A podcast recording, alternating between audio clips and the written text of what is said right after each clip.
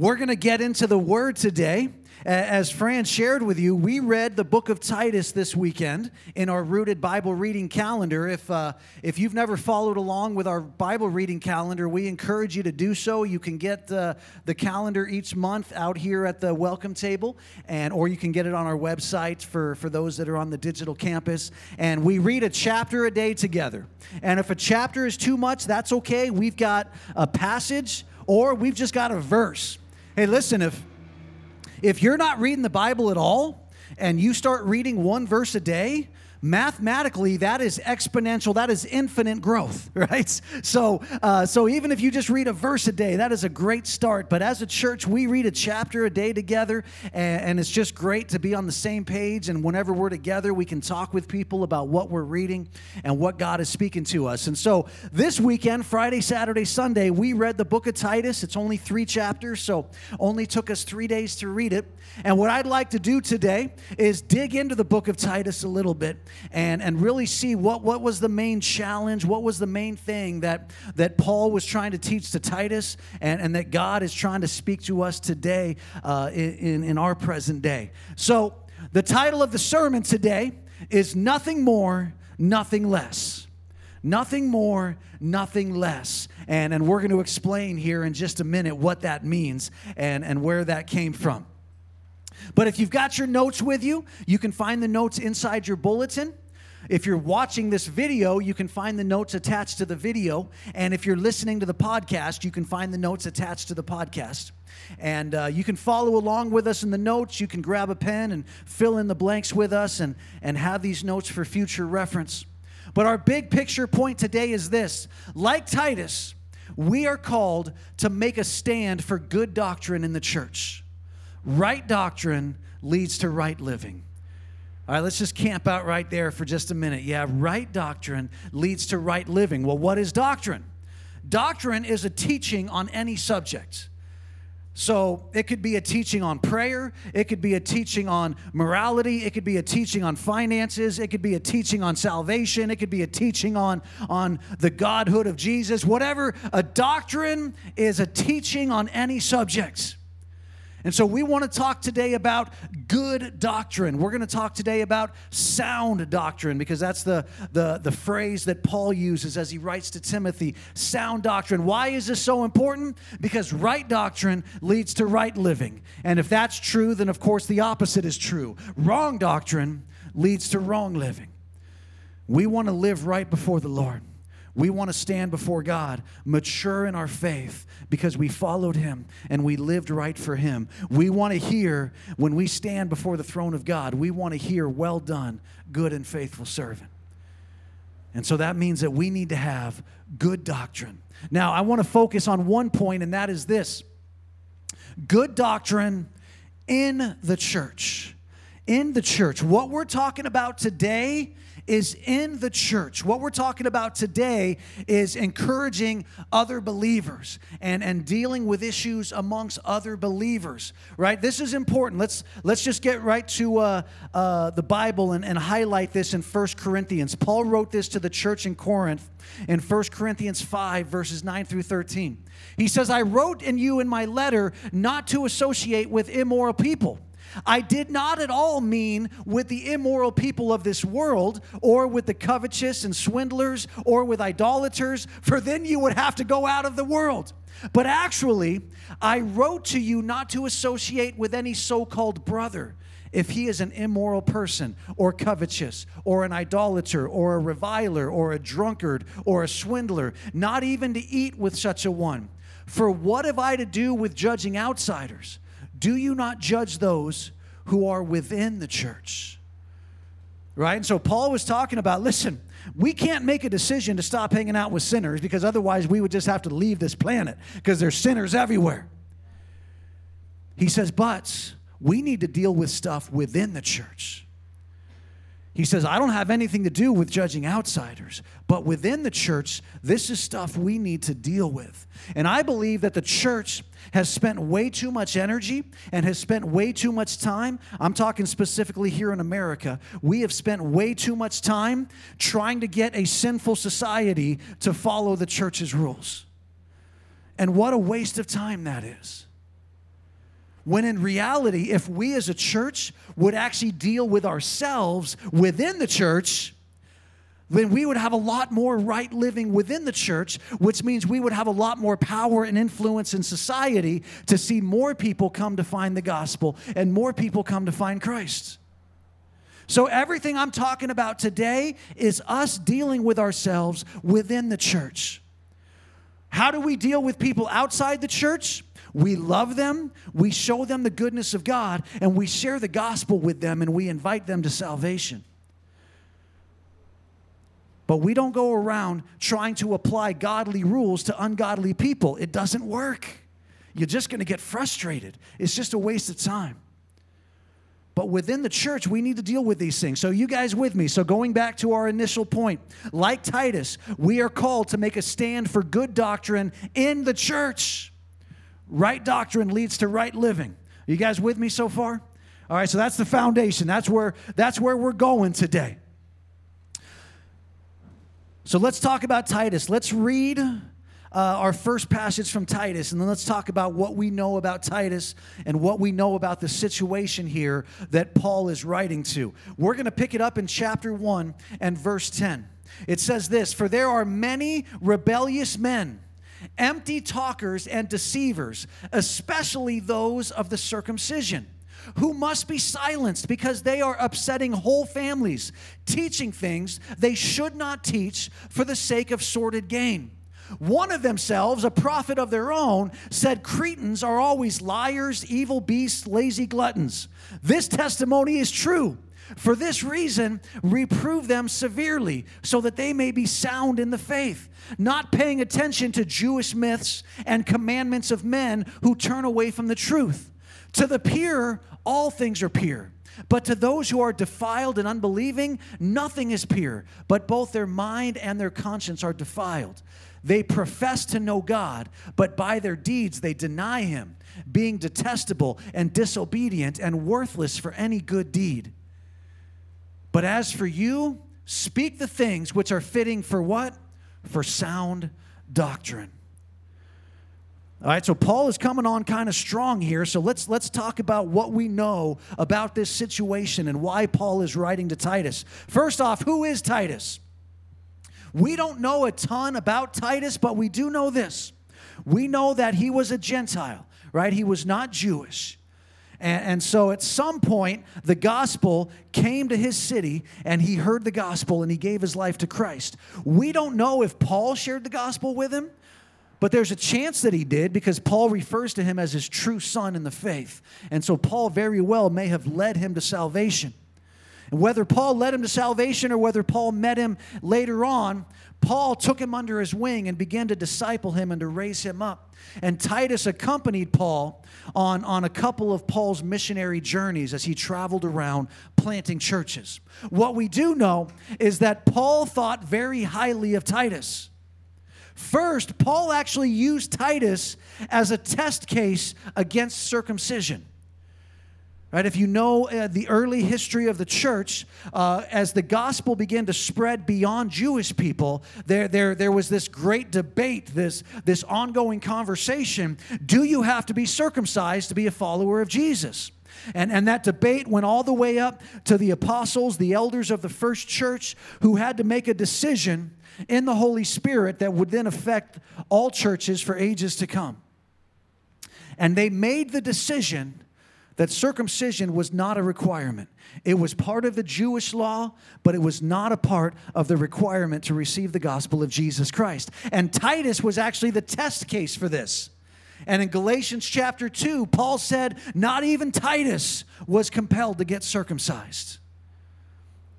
We know that Paul trusted Titus because in his dealings with the church at Corinth, Paul actually sent Titus as his representative for two reasons. One, to correct things that were wrong. So he trusted Titus as a leader that he could go into an unhealthy church situation and help turn things around. He also sent Titus to collect the offering that was being made to help support the church in Jerusalem that was suffering from a great famine. So he also trusted Titus with the money, which is a great level of trust. Amen.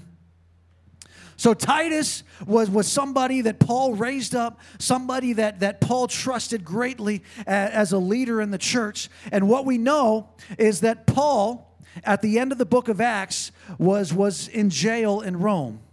And then after the book of Acts ends, we know that Paul got out of jail and was free to go and do ministry again. And the first thing that Paul did is he went and he found his disciple Timothy, and he established Timothy in Ephesus as the senior pastor of the churches in Ephesus.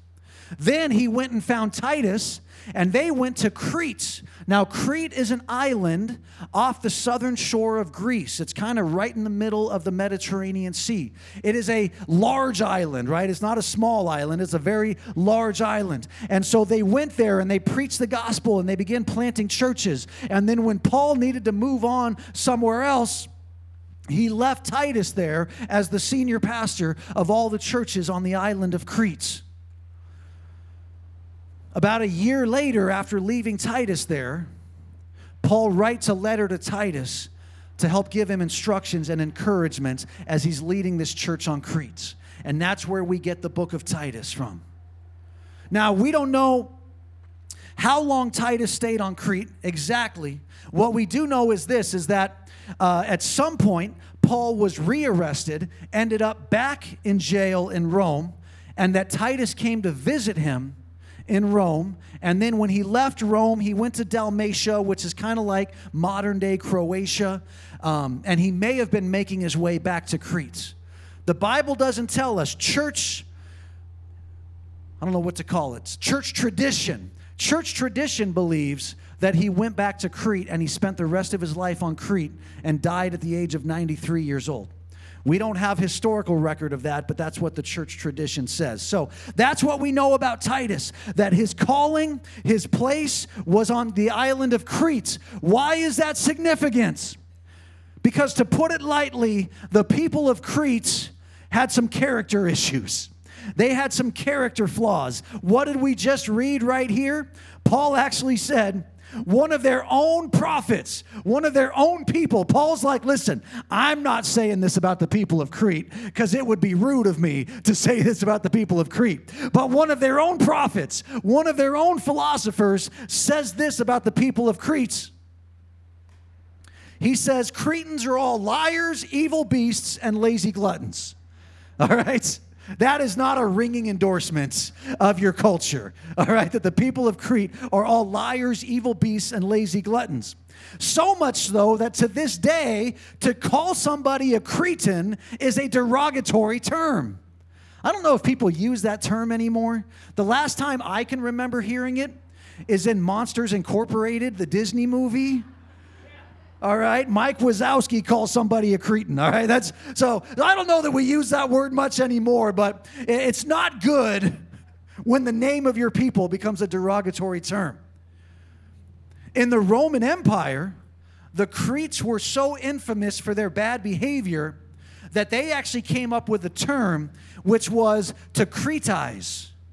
To cretize was to lie and deceive. So if you were going around cretizing, that means you were going around lying and deceiving. And they even had a phrase which was to cretize a crete, which basically means to lie to a liar. All right, if, if you were lying to a liar, they'd say you're cretizing a crete. All right, so so needless to say, the island of Crete did not have a very healthy culture. And yet the gospel came to this culture, and people were beginning to give their lives to Christ. But this behavior needed to be addressed. Right? This behavior needed to be addressed. And that is why Paul is writing to Titus, because in the midst of a sinful culture, the church was rising up. And these sinful behaviors in the church needed to be dealt with. How did he deal with them? Right doctrine leads to right living. Are you guys with me? Now, I believe this is very relevant today because the culture of America today is not doing very well.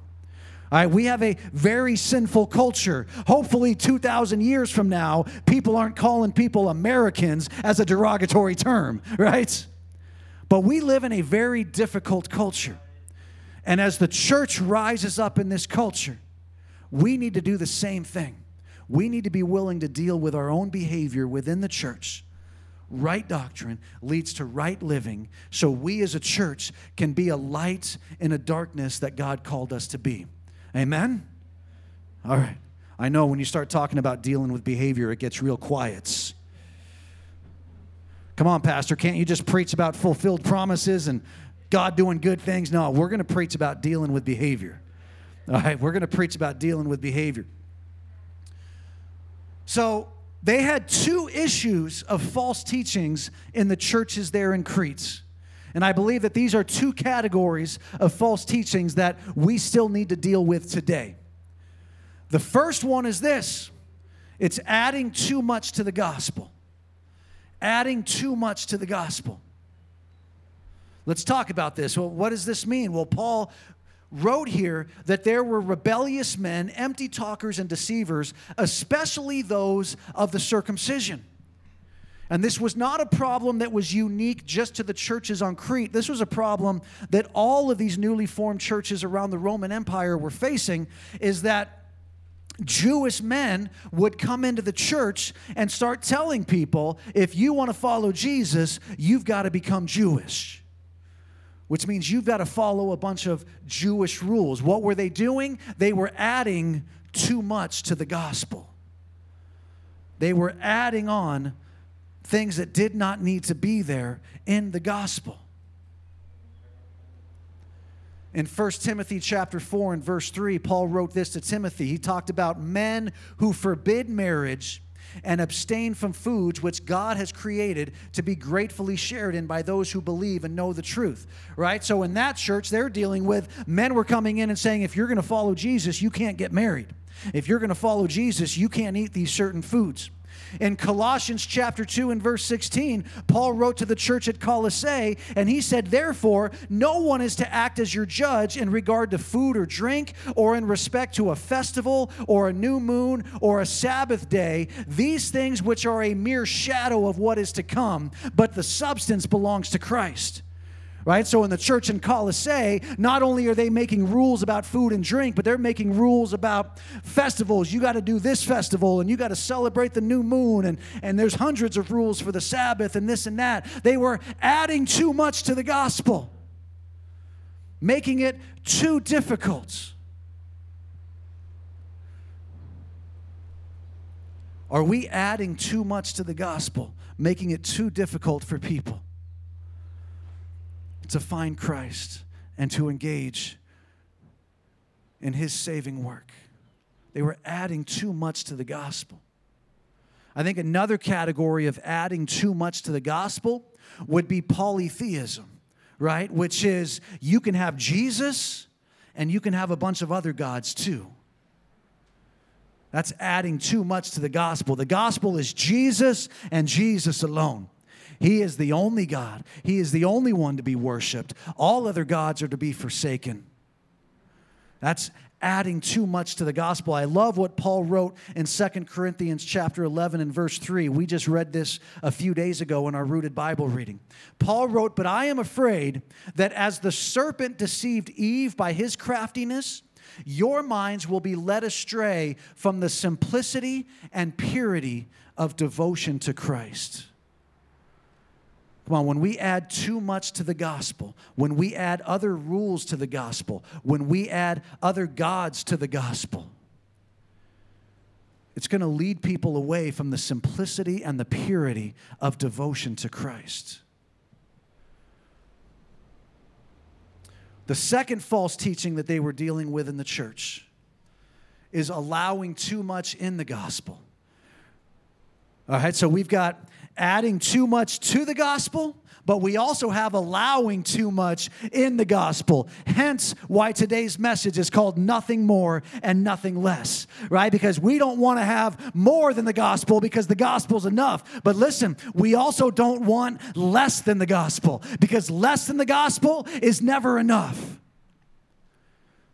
What do I mean by less than the gospel? I mean that we are allowing too much in the gospel. We have watered down the gospel to say that the gospel is that God loves you and God died for you, and all you got to do is, is say his name, and that's it. Otherwise, you can live however you want to live and do whatever you want to do. That's allowing too much in the gospel. So I want to read two other passages from Titus. One actually Fran already read to us today. So so the Holy Spirit has got us in alignment. He's got us focused on the same passages. Titus chapter 2 starting in verse 11. For the grace of God has appeared, bringing salvation to all men, instructing us to deny ungodliness and worldly desires and to live sensibly, righteously, and godly in the present age. Let's stop right there, Rachel. Go back. There we go. Listen, this is a great, a very simple presentation of the gospel. For the grace of God has appeared, bringing salvation to all men right? So the grace of God appeared through Christ Jesus. He died on the cross, which made a way for all men to find salvation. But to receive that salvation, we must make Jesus the Lord of our lives. Now, as Jesus is the Lord of our lives, what does God do next? He instructs us to deny ungodliness and worldly desires and to live sensibly, righteously, and godly in the present age. What does that mean? That means that there is a certain way that God wants us to live. There is a certain standard and expectation by which He expects His church and His people and the followers of Christ to walk by. And this is the hard part in our culture today. People don't mind Jesus. What they mind is when we say that Jesus has a standard. Continuing on in verse 13, looking for the blessed hope and appearing of the glory of our great God and Savior Christ Jesus. So, another part of living for the gospel is that our eyes are fixed on Jesus, a great expectation of the day that He's going to come back and draw all of his followers together to himself. What did Jesus do? Verse 14, who gave himself for us to redeem us from every lawless deed and to purify for himself a people for his own possession, zealous for good deeds. And then, after this great presentation of the gospel, what does he say to Titus? These things I want you to speak and exhort and reprove with all authority. Let no one disregard you. He's like, This is what I want you to teach the church. I want you to teach the church that Jesus died for them and that Jesus redeemed them from every sin in their life. But now that Jesus has redeemed them, he has called them to deny ungodliness, to turn away from the worldly desires that are in our flesh, and to live sensibly and righteously and godly in this present age. And while you're doing that, keep your eyes fixed on Jesus in great expectation that he's coming back. That's the gospel message that he wanted Titus to teach in the church. And that is the message that we are teaching in the church today and the message that the church needs. In chapter 3, Paul does it again. He presents the gospel as, as we heard earlier. For we also once were foolish ourselves, disobedient, deceived, enslaved to various lusts and pleasures, spending our life in malice and envy, hateful, hating one another. But when the kindness of God our Savior and his love for mankind appeared, how did it appear? Through Christ Jesus. He saved us, not on the basis of deeds which we have done in righteousness, but according to his mercy by the washing of regeneration and renewing by the Holy Spirit, whom He poured out upon us richly through Jesus Christ our Savior, so that being justified by His grace, we would be made heirs according to the hope of eternal life. So, again, when we receive the gospel of Jesus, the Holy Spirit is poured out within us. The Holy Spirit makes us brand new. And then he concludes in verse 8 by saying this is a trustworthy statement and concerning these things I want to speak I want you to speak confidently so that those who have believed God will be careful to engage in good deeds. So again, we believe in God. We receive the gospel and then what do we do? We engage in good deeds. There is an expectation of a lifestyle, there is an expectation of good deeds that comes with the gospel. And to give the gospel without that expectation is allowing too much in the gospel. So, what does he want Titus to do? He wants Titus to teach sound doctrine. What does sound doctrine mean? What is this word sound that Paul is using? It means this that which has not been corrupted, diluted, or distorted. It has not been corrupted, diluted, or distorted, which means it's healthy, it's an accurate representation.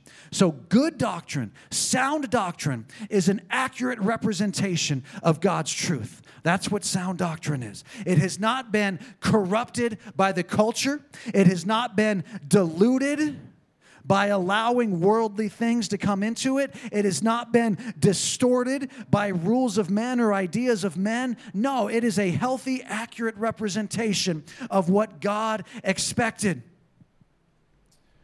And then I wrote this in your notes. I read this from Frank Damazio. He said, Do not allow the culture to become your Bible. Do not allow the culture to become your Bible. Why am I preaching this today? Because I'm seeing this more and more in the church across our country. That we have allowed the culture to become our Bible which means we live by what's culturally acceptable. We live by what the culture says. We live by what is popular or acceptable in the moment. We live by the whims of what we want to do and what's going to make us feel good. And then we create doctrine around those things. We create standards based on those things, and we have allowed the culture to become our Bible. Don't allow the culture to become your Bible. Let's let the Bible be the Bible. And let's let the standard of God's truth guide the standard of our lives. And let's let the Holy Spirit begin to bring our lives into alignment with the standard of righteousness and sensible and godly living that the Bible calls us to. And if we would do that, I believe as a church, we would have greater influence in a dark culture and we would see more salvations and we would see more lives being changed. Got really quiet in here. Whew, it got really quiet. Come on. What does this mean? This means we need to deal with wrong teaching in the church. We need to confront sin. And what does that mean? Does that mean that we become policemen for each other? No. It means we become brothers and sisters in love for each other. Does that mean that it's the pastor's job to go around and tell everybody? No. It's all of our jobs to hold one another accountable in Christ. So let's look at this really quickly. I love this that Paul three times told Titus to confront sin and wrong teaching within the church. Three times he told him. And how was he to do it? First, he was to do it with severity. Chapter 1 and verse 13. For this reason, reprove them severely. He wants him to do it with severity. Now, can we talk about this word severity? Because again, in our culture today, this one doesn't go over real well. Wait a minute, Pastor. We're not supposed to be severe with each other. What does this word severely mean? What does severity mean? It means with an intensity, it means with a relentlessness. So we are to address wrong teaching. We are to deal with sin within the church. We're to deal with it relentlessly. We are not to stop. We are not to say, well, I brought it up once and they didn't listen, so I'm not going to bring it up again. No. We've got to deal with it with an intensity, with a severity. Why? Because we need to take it seriously. Because sin in the church is infecting the whole church. Because wrong doctrine in the church is infecting the whole church, right? What did Paul say about these false teachers in chapter 1? He said they are upsetting whole families, they are leading whole families astray. So we've got to take this seriously. We are just so afraid of confrontation. We're so afraid of hurting each other's feelings. We're so afraid of dealing with anything that we just come to church and we say hi and we smile and we shake hands and, and, and, and we love on each other, but we won't say anything. We need to take sin seriously. If it's affecting one person in the church, it's affecting the whole church. And it's affecting our power, and it's affecting our testimony, and it's affecting our ability to transform our culture and to touch and change lives. There needs to be an intensity with which we deal with this within the church. The second thing was to deal with it with authority. Chapter 2 and verse 15. These things speak and exhort and reprove with all authority. Let no one disregard you. Right? What is he saying? He's saying, don't let him ignore you. Don't let him blow you off. Speak with authority. What gave Titus authority? Well, it was delegated from Paul. So that was definitely the first thing that gave Titus authority. But the other thing that gave Titus authority was the Word of God. The Word of God carries all the authority with it. And so, if we are addressing people with the Word of God, with the truth of the Word of God, then we carry with us an authority. And the third one was confidence. Chapter 3 and verse 8, he says, I want you to speak confidently so that those who have believed God will be careful to engage in good deeds. We have to be confident that if we do it God's way, we're going to experience God's reward. If we do it God's way, we're going to experience God's power. If we do it God's way, we're going to experience His favor, His blessing, His outpouring. We have to be confident of that. And if we are confident of that, then we will speak those things which are sound doctrine, and we will speak them confidently right? So we need an intensity, we need a severity within the church, we need an authority within the church, we need a confidence within the church to address these things. So, how do we address these things without being legalistic? Right? This is this is important, right? Because we're not going to become a bunch of finger waggers. We're not going to become a, a a place where everybody feels condemned. No, we're supposed to build up.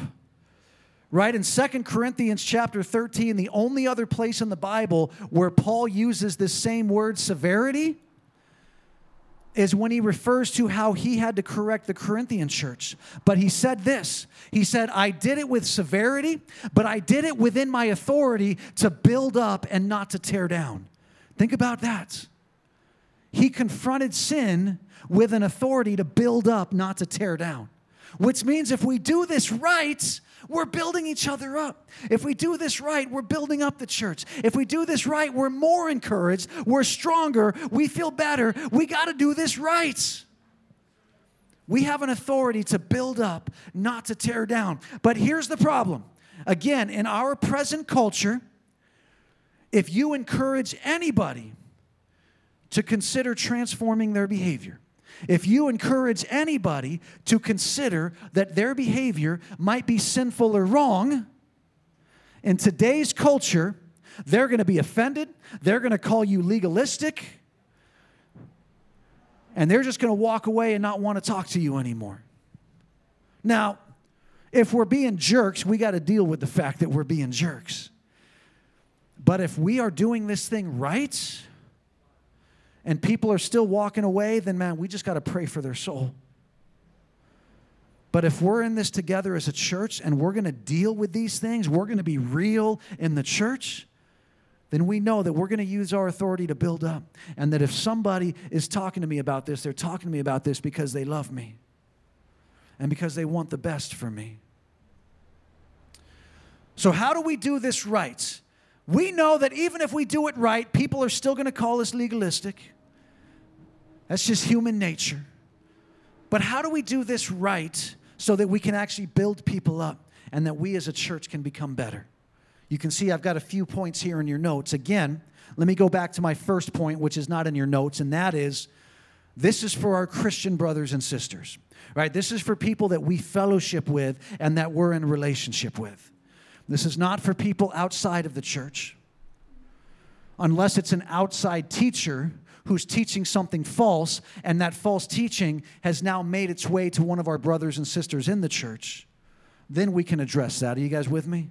All right? But this is within the church. This is for people that we are in relationship with. This is for people that are followers of Christ. If they're not followers of Christ, share the gospel with them. Lead them to Christ. And then we can see the Holy Spirit at work as we help lead them. But if the Holy Spirit's not at work within them, changing their behaviors is not going to work, right? Let's just be honest. So, how do we do this right within the church, within fellowship, within relationship? How do we do this right? Number one, we allow the word to change us first. We allow the word to change us first.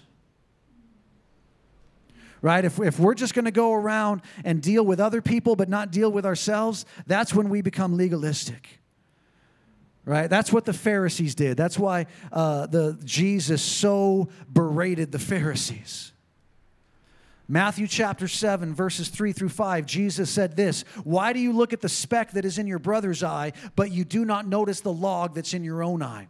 Or how can you say to your brother, Let me take the speck out of your eye, and behold, the log is in your own eye? You hypocrite, first take the log out of your own eye, and then you will see clearly to take the speck out of your brother's eye. We have got to let the Word of God deal with us first before we try to help a brother or sister. That's the first step to doing this right. Is that we're open. We're letting the Word of God saturate our lives. We're letting good doctrine impact our behavior and our lifestyles.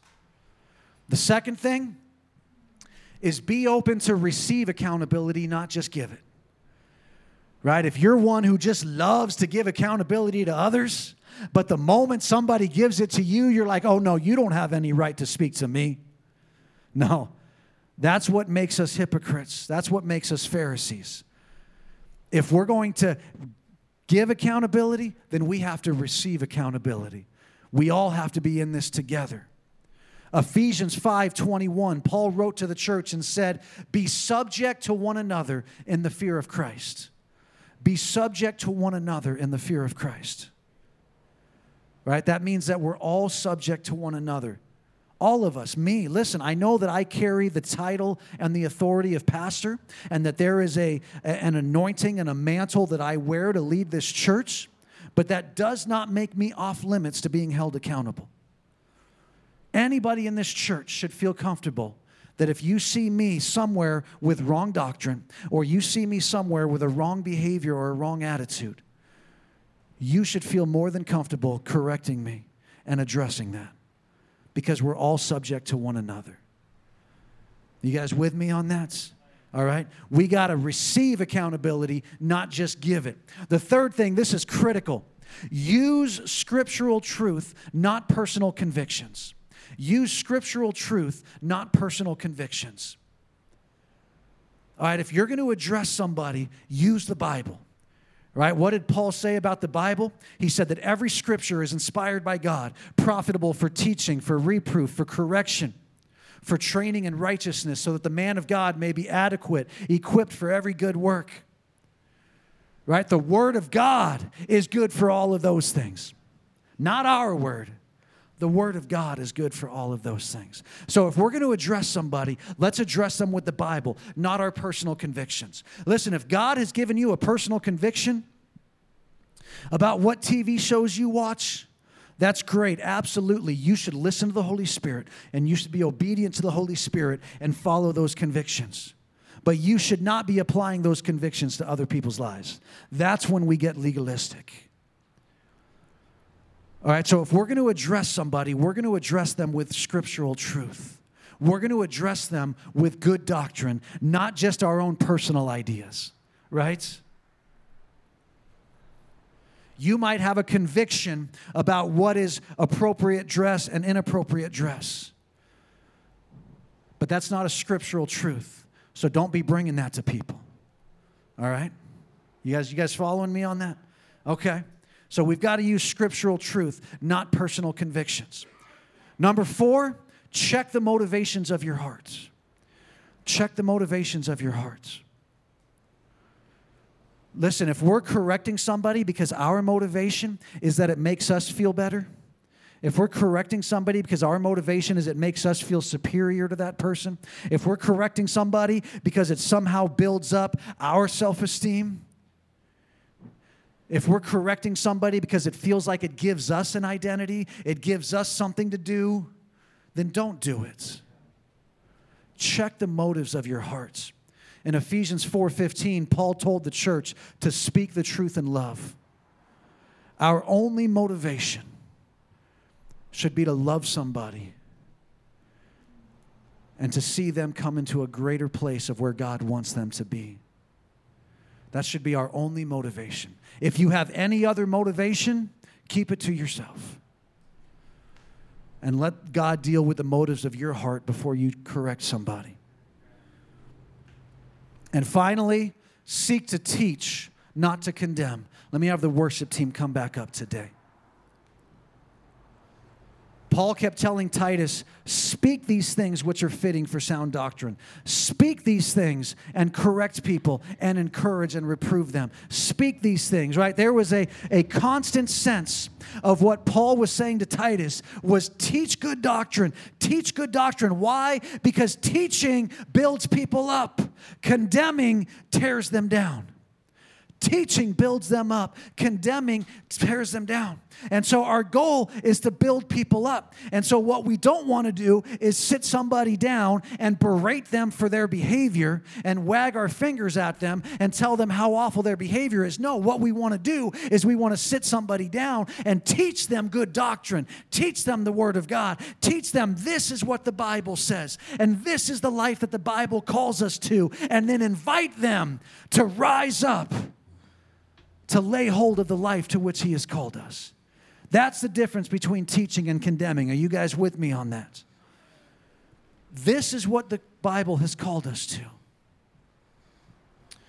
We are to address these things with severity, with authority, with confidence. We are to address these things in love. We are to address these things the right way. And if we will do it the right way, we will build one another up we will grow as a church, we will be more influential in our community, and we will see more of the power of God at work in and through our church family because we were willing to address these things and deal with these things. This is hard teaching. I don't expect anybody to stand up and clap after this one, all right? I'm not here for your applause. I am not here for your applause. But I am responsible as your pastor to teach you the truth. Not just the fun scriptures, but the hard scriptures. And these are some hard ones today. And my only prayer is that I was faithful to the Word of God and faithful to encourage you that this is who we are called to be as a church. Amen. Will you stand together with me? Let's pray. Oh, stop it. Stop it. Thank you, Jesus. Thank you, Jesus. Lord, we give this all to you. Lord, would you help us to be the church you've called us to be? Lord, would you give us a courage where we have lacked courage? Lord God, would you give us a love that breaks through all of our fears and insecurities? Lord, that we want to love somebody, we want to tell them the truth, but we're so afraid to. We're so shell shocked in this culture. Everybody just wants to cancel everybody, and everybody just wants to walk away and leave. And Nobody wants to be accountable. Lord, would you just break through all of those fears and just give us the courage to speak the truth in love? Lord, would you help us to understand the whole gospel, nothing more and nothing less? Give us the wisdom, Lord, to not add any more to the gospel, to not add any more to the gospel than what you made it to be. But Lord, also give us the strength to not let the gospel be anything less than it was supposed to be. Lord, I pray today that these words from the book of Titus would speak to our hearts. Oh, that the goodness of God has appeared. Salvation has been made available to all men. The grace of God is right before us. But Lord, you didn't stop there. You also called us to deny ungodliness to live sensibly and righteously and godly in this present age. You called us to engage in good deeds. You called us, Lord, to live a different way. So, Holy Spirit, we make ourselves available. Lord, we are accountable to you and to each other that we will live according to these things and we will teach good doctrine. We will teach good doctrine. Lord, would you just get us into your word? And then, Lord, would you get your word into us? Get us into your word, and then, Lord, get your word into us.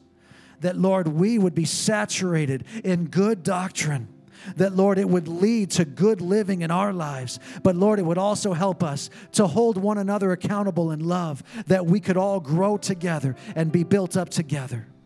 Thank you, Jesus. We give you all the praise for these things, Lord. Minister to our hearts today, we ask. In Jesus' name. Amen. Amen.